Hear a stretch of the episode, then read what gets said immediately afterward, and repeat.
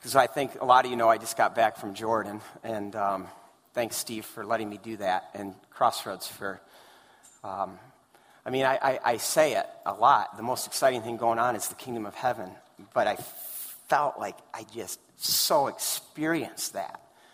Um, a team went to Jordan, and I can't really put words to this, but I'll just for a few minutes try. Uh, we went there to serve the Christians in Jordan.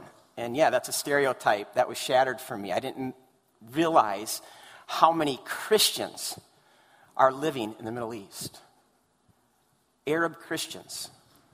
And the thing that they're doing in the midst of all the chaos that's going on.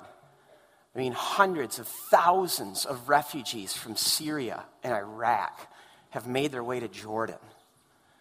And the church is feeding, clothing, giving shelter, heaters, mattresses to thousands of them. And they are just making Jesus look stunningly beautiful. Um, and so,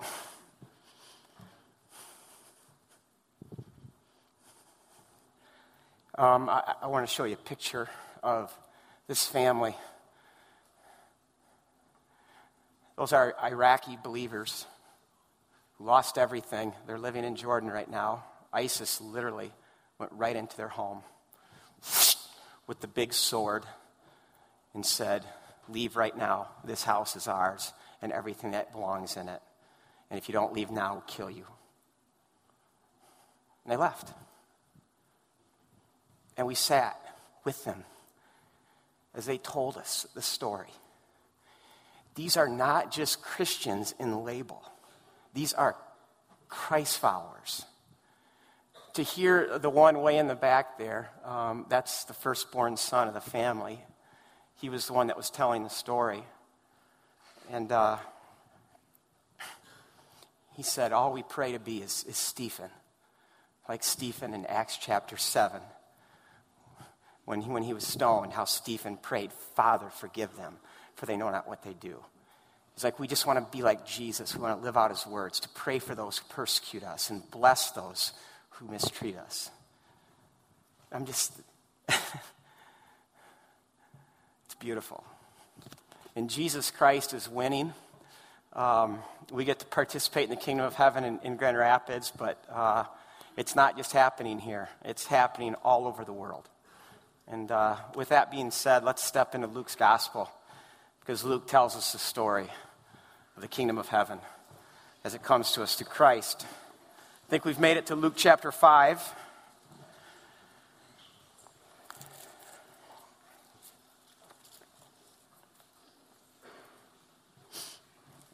Last week, Brandon, I believe, uh, looked at uh, Jesus and Levi or Levi. Uh, today, we're going to start in verse 33. So let's stand for the word of, of God. Luke 5 33.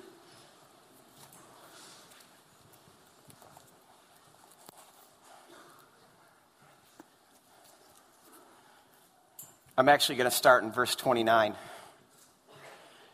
Then Levi, Levi, or Matthew, the one who writes Matthew's gospel, held a great banquet for Jesus at his house and a large crowd of tax collectors and others were eating together. Then, dropping down to verse 33, they said to him, John's disciples often fast and pray. So do the disciples of the Pharisees, but yours go on eating and drinking. Jesus answered, Can you make the friends of the bridegroom fast while he is with them? But the time will come when the bridegroom will be taken from them, and in, in those days they will fast. And he told them this parable No one tears a piece of a new garment to patch an old one. Otherwise, they will have torn the new garment, and the patch from the new will not match the old. And no one pours new wine into old wineskins. Otherwise, the new wine will burst the skins. The wine will run out, and the wineskins will be ruined. No, new wine must be poured into new wineskins. And no one, after drinking old wine, wants the new. For they say, the old is better. One Sabbath, Jesus was going through the grain fields, and his disciples began to pick some of the heads of grain, rub them in their hands, and eat the kernels. Some of the Pharisees asked, Why are you doing what is not in our Torah on Sabbath? Jesus answered them, Have you never read what David did when he and his companions were hungry? He entered God's house, and taking the consecrated bread, he ate what is lawful only for the priest to eat. And he also gave some to his companions. Then Jesus said, The Son of Man is Lord of the Sabbath. On another Sabbath, he went into the synagogue and was teaching, and a man there whose right hand was shriveled. The Pharisees and the Torah teachers were looking for a reason to accuse Jesus, so they watched him closely to see if he would heal on the Sabbath. But Jesus knew what they were thinking, so he said to the man with the shriveled hand, Come up here and stand in front of everybody. So he got up and stood there. Then Jesus said to them, I ask you, what is lawful on the Sabbath, to do good or to do evil, to save life or to destroy it?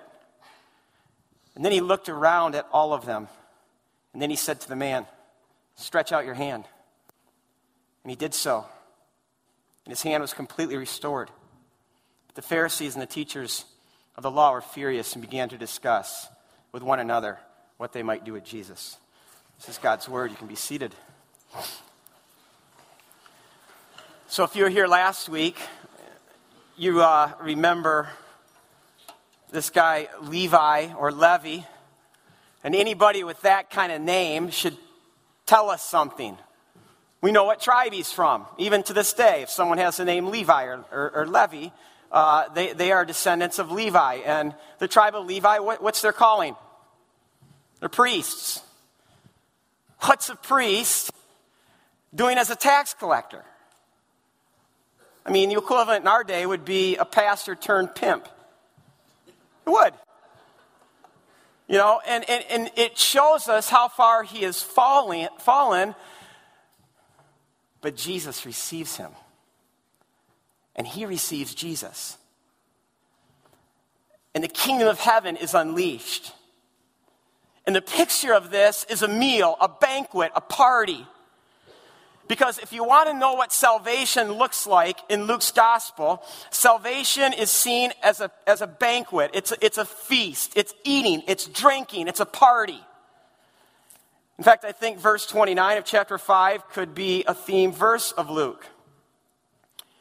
And Levi made Jesus a great banquet in his house, and there was a large company of tax collectors and others reclining at the table with them.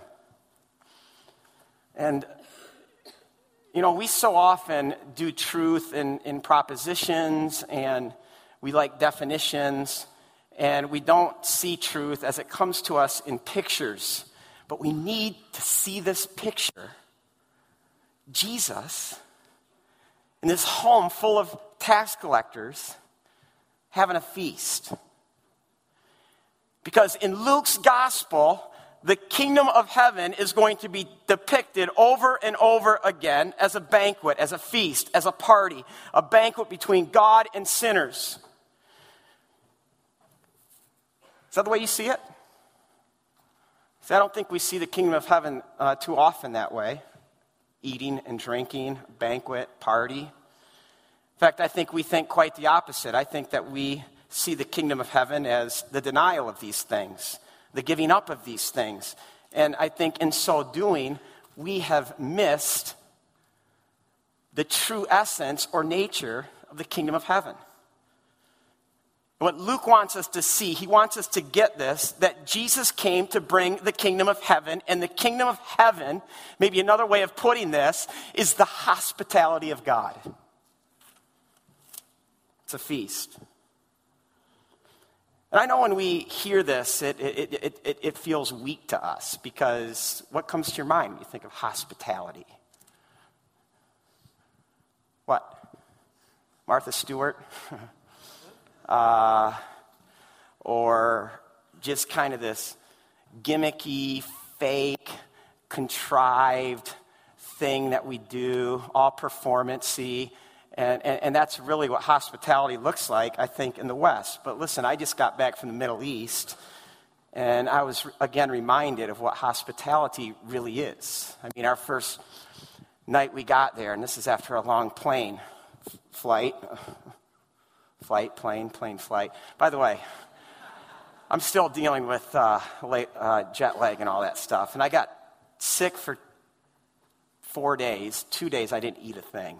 I mean, it was just, it was something violent was going on inside of me.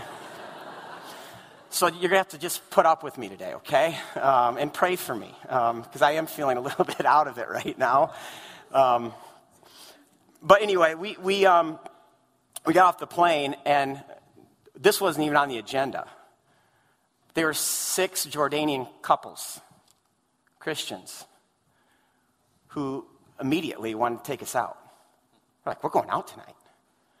And okay, let's go. Um, it started at 7, and we were gathered around a table for five hours. And let me say, it was awesome. It was incredible.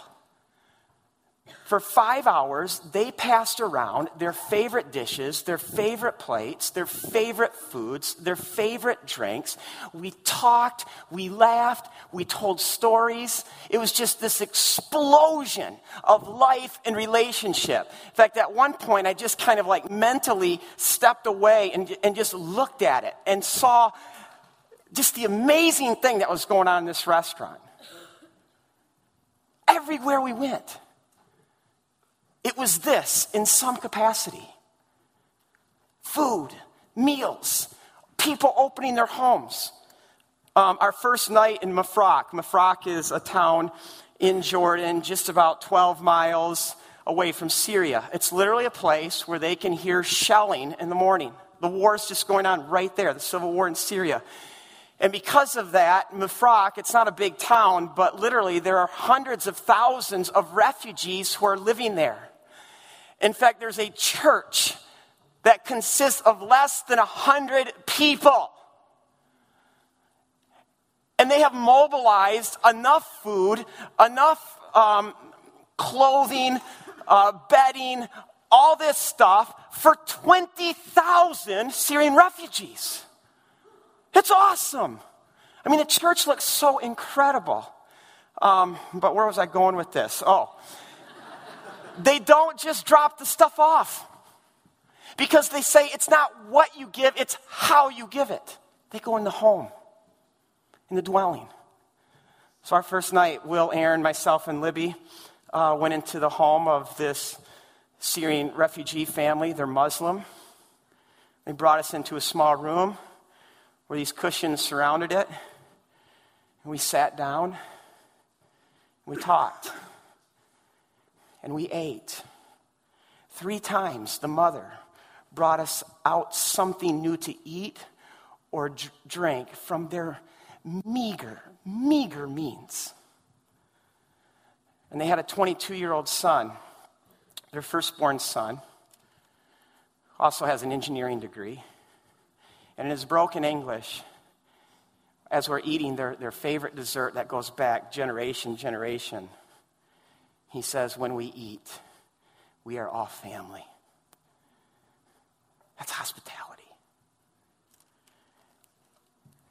That's the hospitality of, of a Middle Easterner. It means I accept you to the level of brother and sister when we eat together, when I invite you into my home.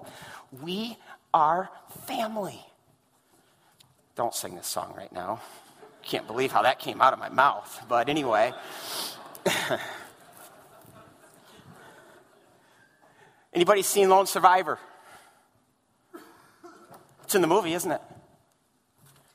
That one Navy SEAL who, who, who survived that whole ordeal in Afghanistan survived it because a poor village welcomed him as their guest. And because he was their guest, they gave him first aid, they fed him, they clothed him, they gave him a place to sleep. And when the Taliban came and said, Give him up to us so we can kill him, they said, We can't. He's our guest. And they literally sacrificed their life to offer this guest hospitality. I remember when I was a youth pastor, um, I'd take our, our high schoolers to Mississippi, Canton, Mississippi. It's this small town. It's literally a town that's still divided um, by railroad tracks, where the whites live on this side and the blacks live on that side. And we were working with uh, an African American pastor in, on that side of the tracks. And I remember he said something that I'll never forget. He said, This is how I know if a white Christian brother truly receives me as a brother. It's when they invite me into their home and we eat together.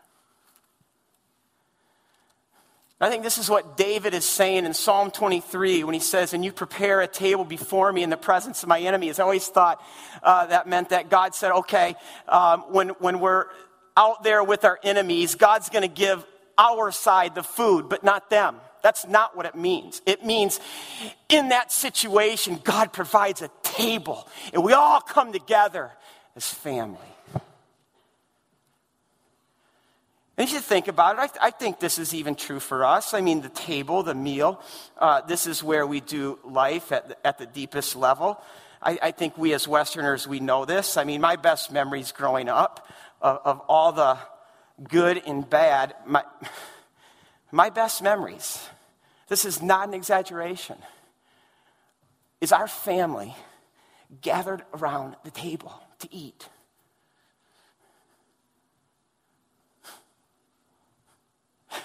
I wish I could bring you there. I mean, you, you, you wouldn't believe it. I mean, it was crazy.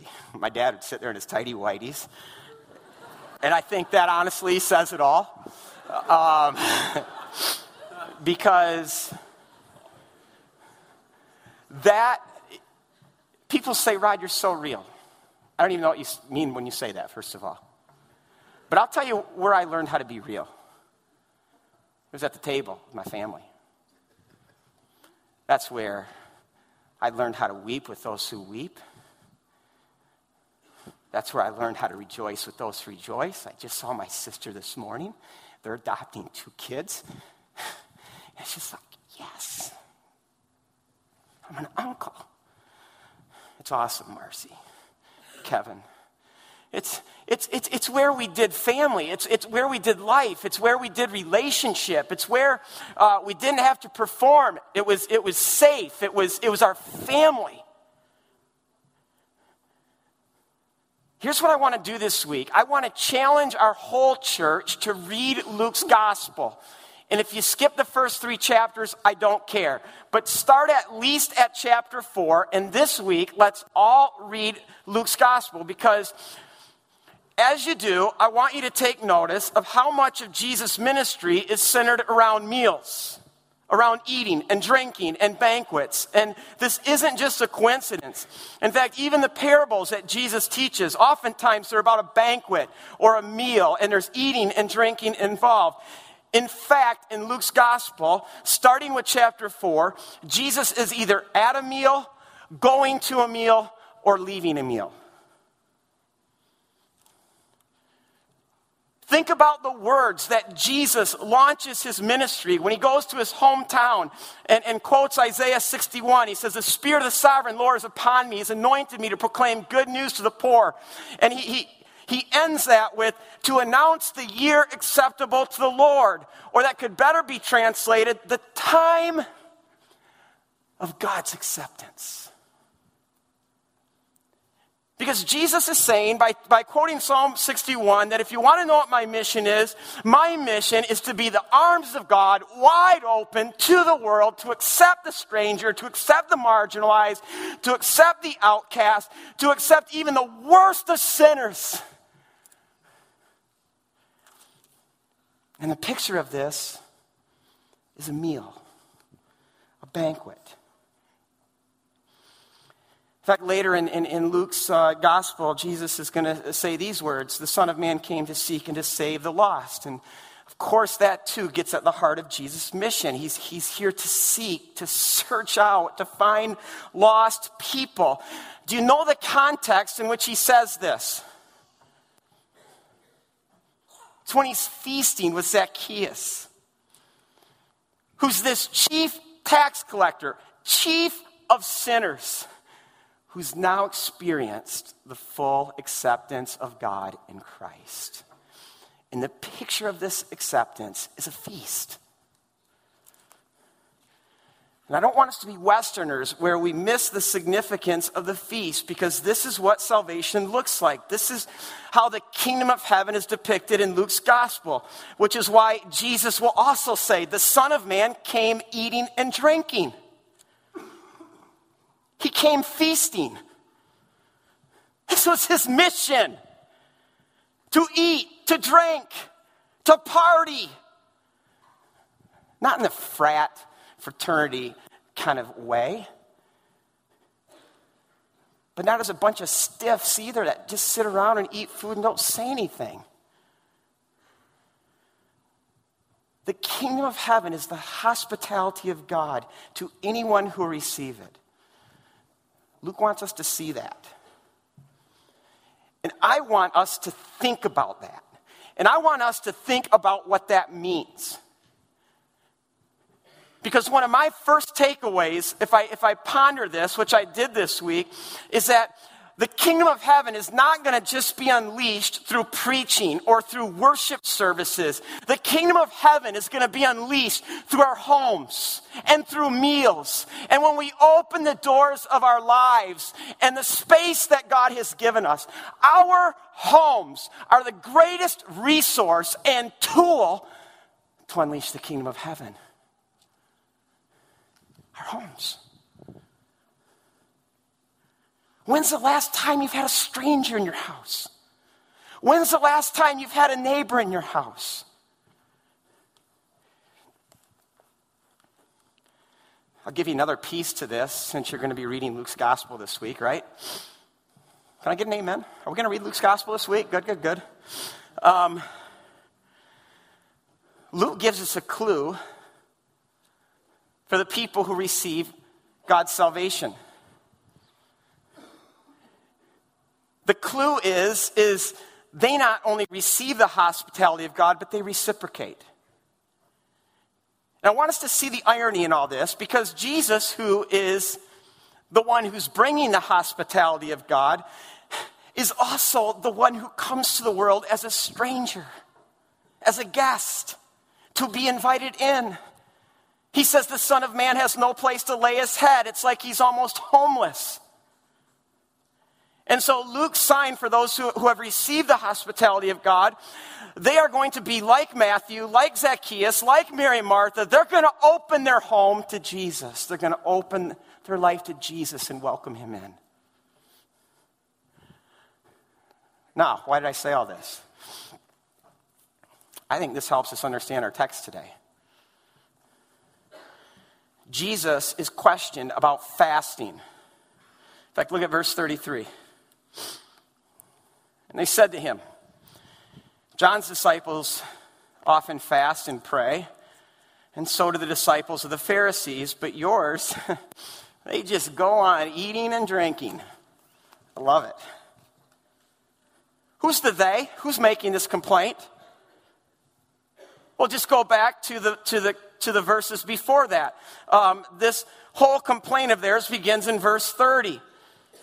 In verse 30, the Pharisees say, Why do you eat and drink with tax collectors and sinners? Now their complaint is pushed even further. They say, Why aren't you fasting? Why aren't you like John and his disciples? Why aren't you like us? Do you feel the awkward tension of this question? Why are you not fasting? It's like nails on a chalkboard when the kingdom of heaven is a feast. It's a feast. In fact, look at Jesus' response to their complaint. I mean, in rabbinical fashion, and Jesus does this over and over again, you, you present him with a question, he's going to answer your question with another question. And this time he kind of says, All right, guys, um, come on. You can't make people fast, can you? At a wedding reception? I mean, that would be such an insult to the groom. It would be an affront to the whole marriage. It would show that the person is just on their own page and, and, and not in the flow of, of, of the thing that's, that's going on. Here's my question How can these guys, the Pharisees, who are so well grounded in the scriptures miss this. For the same reason we oftentimes miss it. And I'll give a one word answer. The reason they missed it, the reason we miss it, religion. Our hearts, our, our hearts, they're so prone to religion. And, and what, what do I mean by religion? Religion is when we begin to add rituals and traditions and practices that are not clearly spelled out by God. They're, they're, they're, things that look good, they feel good, and they're not even necessarily bad all the time. But the, the bottom line is it's, it's man made stuff, it's not God given. And what religion does is it distracts us from what God actually desires. Fasting is one of those things. The Mishnah, which is a document, collection of, of, of the Pharisees that go back hundreds of years before Jesus, tell us that in Jesus' day, Pharisees fasted the first two days of every week In fact, Jesus alludes to this in one of his parables when he tells the parable of, of the tax collector and, and the Pharisee. And he says, And the Pharisee stood up to pray and he said, God, I thank you that I'm not like other people. I'm special because I fast twice a day and I do this and I do that. See, fasting was this extra layer of religion that's added to God's word because in their scriptures, which are also a big part of our scriptures, the Torah, there's only one day a year where God instructs a fast. And that's Yom Kippur, which is our equivalent of Good Friday. But I don't want to throw the Pharisees under the bus because these are men that so want to please God. They don't want to come to God empty handed. They, they, they want to come to Him with effort and with striving. Look, God, look at me. Look at what I've done. I've done this and I've done this. This is why my heart goes out to the Pharisees because they're trying so hard to please God. God, do you like me now? Are you pleased with me? Do you, can you accept me now? And see, they did the same thing with Sabbath. And we, we, we, we look at Sabbath and, and we kind of frown upon Sabbath, and we just automatically think that Jesus frowned upon Sabbath. That couldn't be further from the truth. Sabbath is so at the heart of God. When God makes the world, Sabbath is the last thing that God kind of creates. You could say it's the crown of creation. Sabbath is God's idea. Sabbath is part of God's rhythm. Sabbath is God's wisdom, it's God's way.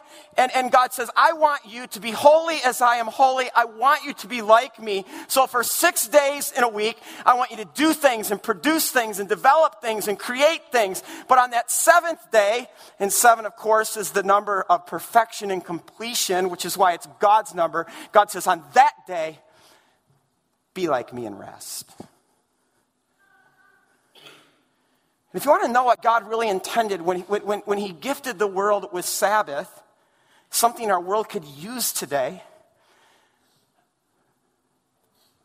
the closest equivalent that we have really is Christmas. Sabbath was intended by God to be Christmas once a week. In fact, Libby and I noticed this when we lived in, in, in Jerusalem, because the Jews, at least living in Jerusalem today, they see it like Christmas. I mean, we were blown away by this. There was this sense of excitement and anticipation as you got closer and closer every single week to Sabbath. And then all of a sudden, boom, everything would shut down. And everybody was in homes, feasting with family, friends. In fact, when I, when I go to Israel and I take groups, I, have noticed um, Nadav, our Jewish guide, that on all of my trips, I see this tinge of sadness in his d- demeanor as Sabbath comes to an end. And, and, one time I asked him, I said, Dude, you're, you're looking a little gloomy right now. And he's like, Yeah, I am gloomy. It's like Sabbath is over. But then he would smile and he'd say, But it's just a few days away. Don't think Jesus came to do away with Sabbath. His whole ministry is Sabbath. He announced it the great Sabbath, Jubilee. But what these Pharisees did through all of their traditions and rules that they added onto this, they, they, they just took the whole life out of it. They turned what was supposed to be a gift into a burden. It was intended to be a day of eating and, and, and feasting and, and, and time with family and all of this. And they just, they just soaked it with all kinds of rules. And see, I like what Jesus brings up here. He cites David. He says, David one day went where? Went into what? Not the temple, but God's house. He says David did something actually that he wasn't supposed to do. Well, we know he was running from Saul and he and his men were famished. And what I want us to see here is that while the letter of the law is important, we can't just dismiss it. The spirit of the law is what really matters to God because it's the spirit of the law that comes out of the letter of the law that really teaches us about who God is and God's heart and how we are to be like him. And guess what? In God's house, there's bread. And God's heart is hospitable to welcome the hungry to eat food from his table. And David knew that. And Jesus is highlighting this. Look at verse 9, chapter 6. And Jesus said to them, let me ask you, what is lawful on the Sabbath to do good or to do evil, to save life or to destroy it? With that question, he's trying to get to the true essence, to the spirit of the law. And basically, he's asking this question because he's saying to these guys, guys, in all your religion, you've just lost sight of, uh, of what God intended. It's not to steal life, it's to bring life and to make this point in front of everyone. Is so awesome. He sees a man with a shriveled hand. He says, Come up here. He says, Show your hand. And then he asks the question Is it good or is it bad to heal a person? And then all of a sudden, that hand in front of everybody is restored. That's the purpose of God's laws. That's the purpose of Sabbath. And then look at verse 11. It says, These Pharisees and Torah teachers were furious and began to discuss with one another what they might do with Jesus. They're infuriated. As you read Luke's gospel this week, I beg you to do it take notice of the people who are attracted to Jesus and the people who are repulsed by Jesus. Also, take notice of the kind of people that Jesus is attracted to and the kind of people that Jesus is repulsed by. You'll be shocked. Because the most spiritual people of Jesus' day were repulsed by him, and the most unspiritual, the tax collectors, the prostitutes, and the sinners, are the ones who flocked to him. And when I read that, I ask, is that true about Crossroads?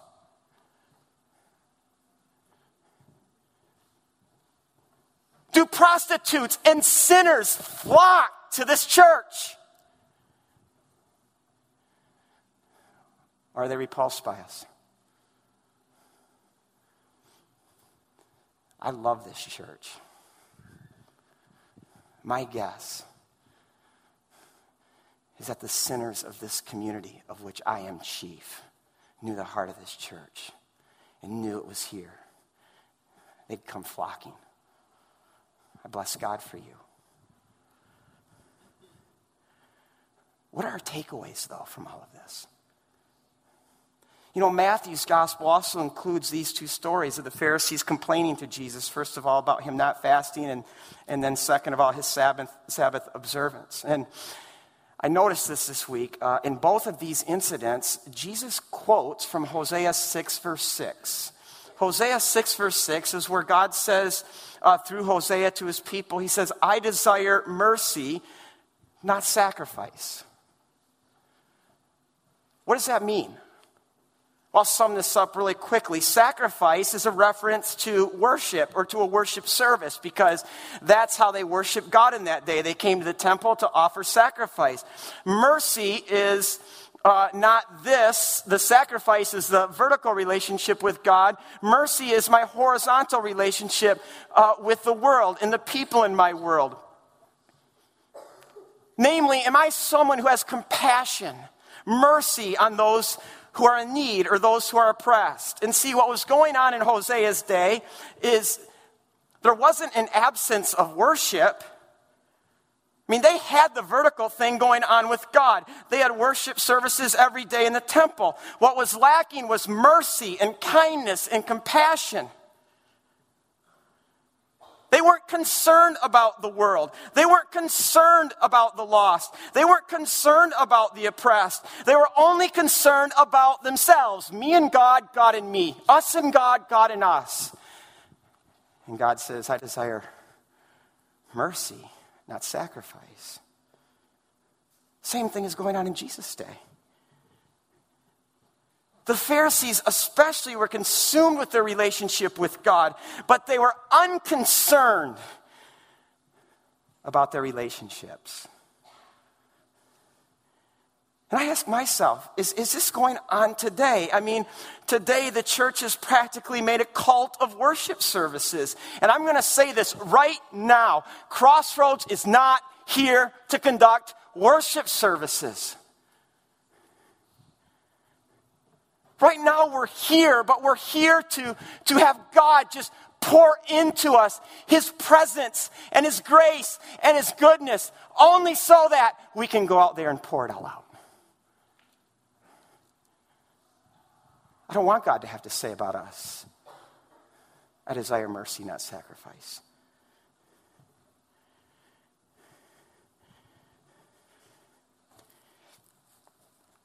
And if you want to know why Jesus actually says what he says about the Pharisees, because I never really understood this, but he says, he says, you know, your righteousness must surpass that of the Pharisees. It's because this is what they got wrong. In fact, look at verse 34 of, of chapter 5. Jesus answered, Can you make the friends of the bridegroom fast while he is with him? Oh my goodness. You realize what Jesus just basically told these guys? Guess what? The bridegroom's here. Hello. L'chaim. Let's party. That's what he's told them. Just told them. And of course they want to kill him if they don't believe that. But I love, before I get to uh, um, this verse right here. Um, he, he talks about the old wineskins, and you can't put new wine in old wineskins. That doesn't mean that um, because the Old Testament can't contain the New Testament, that the Old Testament doesn't matter anymore. What he's saying is that what you guys have done with God's word. You've just coated it with layer upon layer upon layer of religion. It can't contain the new thing God's doing right now. In fact, everyone in their day knew that when the bridegroom, Messiah, would come, he would put on the biggest party. Look at Isaiah 25. On this mountain, the Lord God Almighty will prepare a feast of rich food for all peoples, a banquet of aged wine, the best of meats, the finest of wines. And you know what's next? On this mountain, God will destroy the shroud that enfolds all peoples, the sheet that covers all nations. He will swallow up death forever. The sovereign Lord will wipe away all tears from all faces. He will remove the disgrace of his people from all the earth. Think about that. God removing all the disgrace, all the hurt, all the pain, even death itself from the whole earth. And how's this depicted? A banquet, a feast, the richest foods, the richest of wines. Because the kingdom of heaven is not a fast, it's a feast, it's a party. Don't miss verse 39. Very interesting. Look at this. Jesus talking about this wine. No one, after drinking old wine, wants the new, for they say, the old is better. Of course, that's true. Anyone who's a wine connoisseur knows that's true about wine. What's Jesus? Is he the old wine or the new wine? He's the new wine. That's why he says people who drink the old are content with the old and they can't give it up for the new. See, this is the Pharisees' problem. This is why they missed it. They couldn't give up their religion. And people still prefer fasting to fe- feasting for the same reason they prefer religion to gospel. Religion is, is all about me. It's what I do. It's what I perform and offer to God. Gospel is all about Him. It's what He does. It, it's what He performs and gives to me as a gift. And see, the reason, though, that our, our, religious hearts insist on religion is because we like the idea that it's all about us. We like being the main attraction. We like thinking that we're the deal, that it's my goodness and my performance and my spirituality that actually causes God to act. God doesn't act because of us, God acts because of Himself.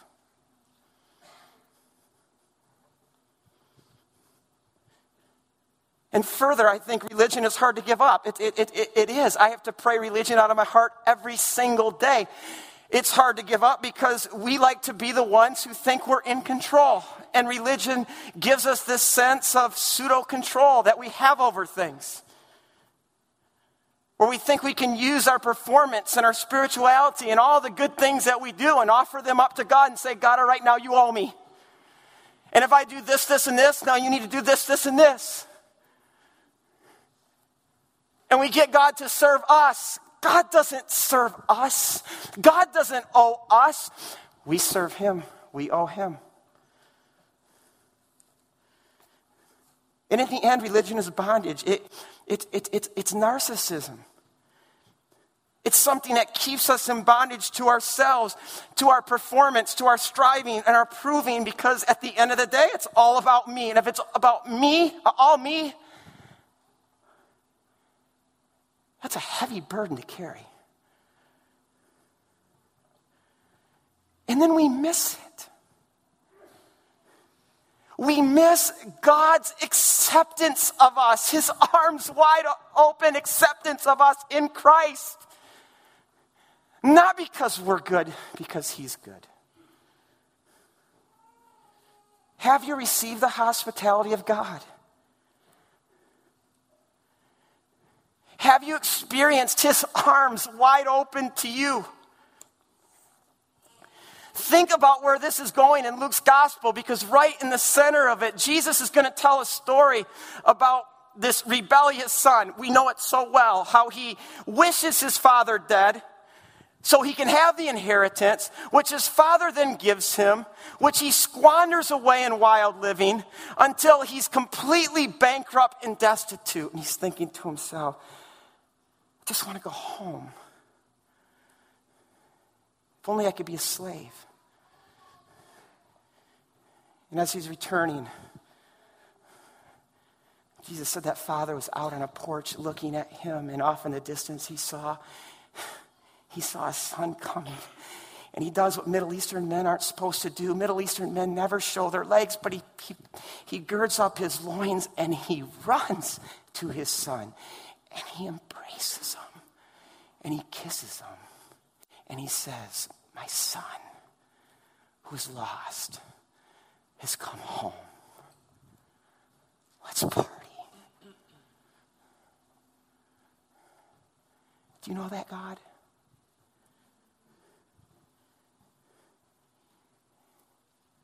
He wants you home. He wants you in his arms. He wants you in his family to dine with you, as sons and daughters. We have to let go of our religion and ourselves and taking ourselves so seriously and thinking it's all about us to experience and know his full acceptance in Christ, which sets us free, free, free. Let's pray.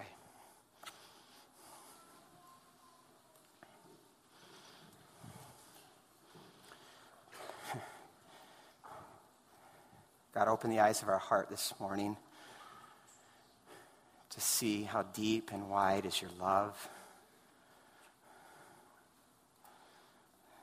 Thank you that Jesus gives us pictures like a father on a porch with arms wide open, running to receive us. That's so your heart, God. God, let us know that. Let that burn inside of us. Let us experience your arms so we could be set free